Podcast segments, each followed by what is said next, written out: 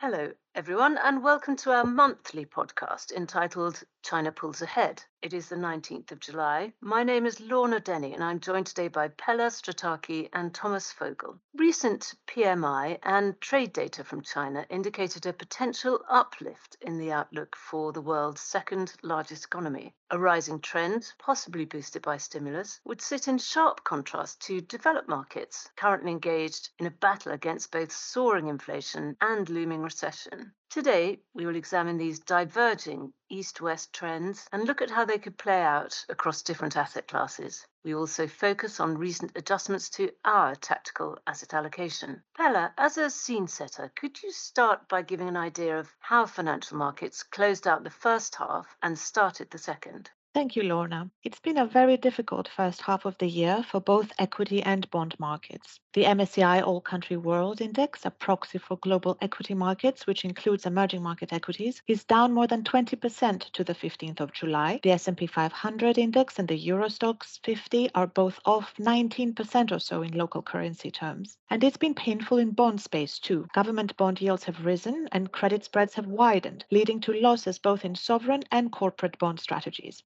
Investors in the US 10 year bond, for example, are down about 11% in dollar terms, and investors in US high yield have lost more than 12.5% year to date. In that broad context, the outperformance of some Asian equity markets has been notable in the year to date. For example, Japan has held up better, with the Nikkei 225 is off just 7% measured in yen year to date, and China is at minus 11% in local currency terms to the 15th of July, which is a meaningful outperformance, although still negative in absolute terms for the year so far. Notably, in the last two months, Chinese equities have outperformed global equities by more than 12%. That is interesting. And it's the outperformance from China that you mentioned that illustrates the theme we'll be discussing today. Thomas, could you give us some recent data points that might suggest an uplift in economic performance for China? So, since the major lockdowns ended in May, the PMIs have rebounded strongly, especially the June non manufacturing PMI surprised to the upside with a print of 45.7 versus an estimate of 50.5. We also saw some encouraging uptick in economic activity. Nonetheless, negative impact of those lockdowns in major cities was evident in the surprisingly poor GDP number. Q2 year-over-year GDP grew only by 0.4% versus estimate of 1.2%, the slowest pace since the country was first hit by the COVID outbreak two years ago. On the positive side, China's export numbers continue to be strong, and June exports grew 17.9% year-over-year versus market expectation of 12.9%. You mentioned the lockdowns, and there remains the risk that lockdowns could be reimposed as the zero COVID policy is still very much in place in China. Exactly. Despite some minor relaxation of COVID rules recently, dynamic zero COVID is still in place. We saw rising cases recently, but most places have been able to contain outbreaks at a small scale without resorting to the drastic citywide lockdowns deployed in April. The new normal, which means frequent testing and the aggressive use of more targeted early lockdowns, has worked so far without being broadly disruptive for the economy. While policymakers will continue to try to limit the impact on manufacturing supply chains, the continuing cycle of COVID restriction weighs on consumer spending and consumer confidence. The important question is when will the zero COVID policy end? In the best case, there are some positive news during the party congress in October. My base case is it won't happen before Q1, Q2 2023 when another important party meeting called two sessions take place. That does seem quite a while to wait. But on the positive side, we have seen signs that the regulatory clampdown, which so shocked the markets last year, might be becoming less severe. Indeed, we saw crackdowns on a broad range of industries last year, from tech betting, education, over most significantly the property sector. Recent indications show that the peak of regulatory crackdown is maybe behind us, or at least the market is more aware of it and has a better idea which industries are more aligned with long-term goals of the government. Just yesterday, after more homebuyers refused to pay mortgages for unfinished real estate projects, government reacted quickly and is discussing grace period for home buyers on their mortgage payment to restore confidence in the property market.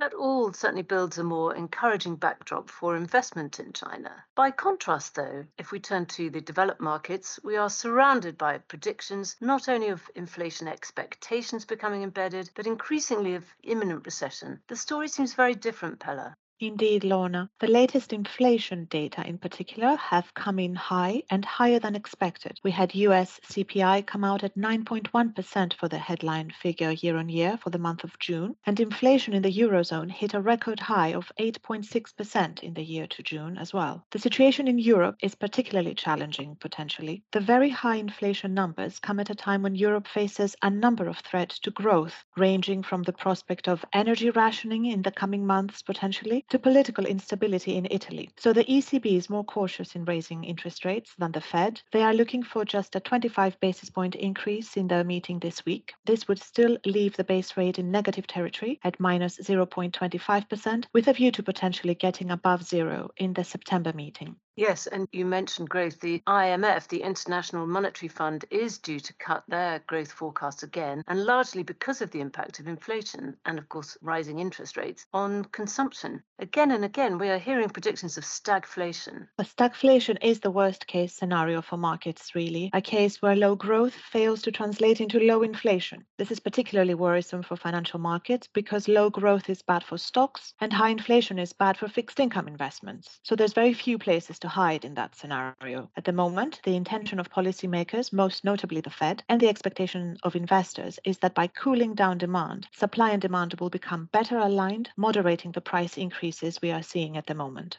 Yes, and Thomas, despite growth potentially rebounding in China, as we've said, inflationary pressures there seem far more mild. Yeah, China reported June CPI number of 2.5% from 2.1% the month before, driven by increases in both pork and oil prices, a rebound in service prices, and a low base for comparison. While year over year CPI could break above 3% in the second half of this year, given the upward trend of pork prices and a lower base from last year, the market expects the core inflation rate, ex food and energy, to stay below 2% through the rest of the year. That said, while China's CPI inflation could trend up over the rest of the year, market doesn't expect any of the strong inflation pressures we currently see in US or Europe.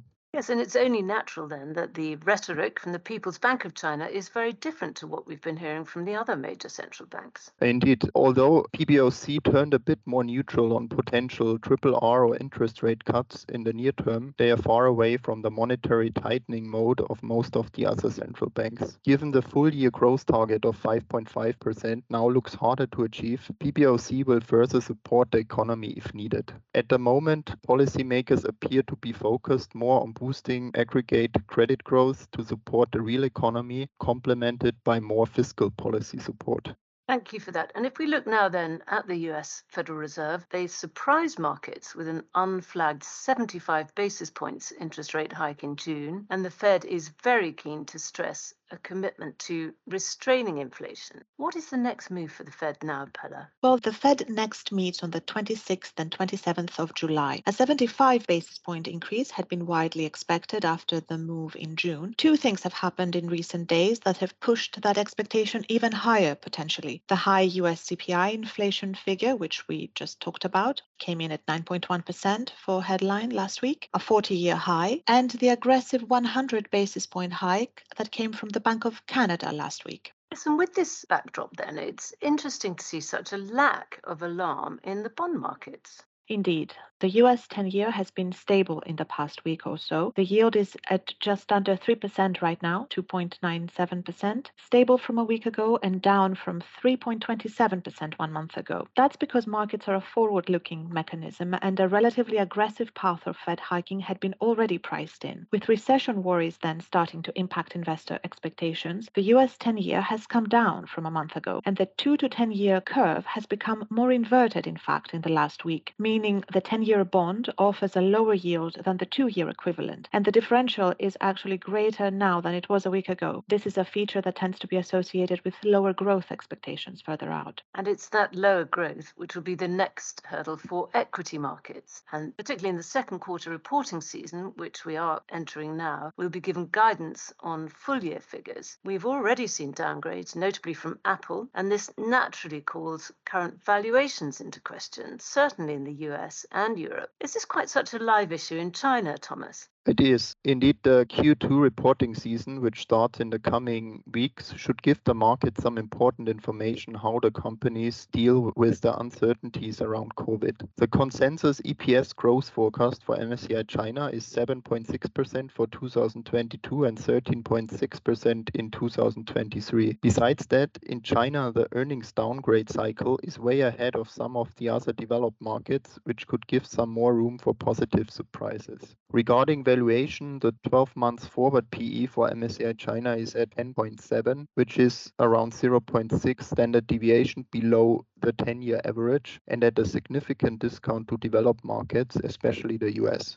That is interesting. That discount still persists. And in the light of this, then, Pela, could you please talk us through the recent changes we have made to our tactical asset allocation? Yes, we have turned more cautious on equity and high yield bonds, and conversely, we have increased the duration profile of our government bond strategies. Taking those in turn, moderate underweight in equities, persistent inflation, tighter monetary policy, and ongoing risks to growth, such as the energy and food crisis off the back of Russia Ukraine, mean the probability of a recession or hard landing has been increasing. Uh, we have moved to a moderate underweight position in equities. Within that, we maintain a preference for US US and Asia Pacific equities relative to European or Eurozone equities and are now at a full underweight in Europe equities. We see the war in Ukraine weighing significantly on growth in the area via a large drag on consumer spending from the high energy prices, weaker trade, and of course the tighter financial conditions. We've had a moderate overweight to Chinese equities in place, which has worked well, as we just discussed. We still see upside for that relative to developed markets and maintain the view and have recently expanded expanded it to the Asia Pacific region a bit more broadly. Neutral on government bonds, having recently moved to neutral duration in most fixed income asset classes, we have recently completed the move by upgrading euro government bonds to neutral as well. We think a lot of the rise in yields is priced in already, and as the possibility of a recession grows, government bonds may protect us better through their traditional safe haven status going forward. Finally, on high yield, which is a risky asset class, given the weaker outlook for risky asset classes, we are reducing high yield back to neutral. Whilst the yield on the asset class is now at very attractive levels, the risk of credit spreads widening further from here has grown as the economic backdrop looks set to possibly weaken further. Thank you both very much indeed. Thank you, Lorna. Thank you, Lorna.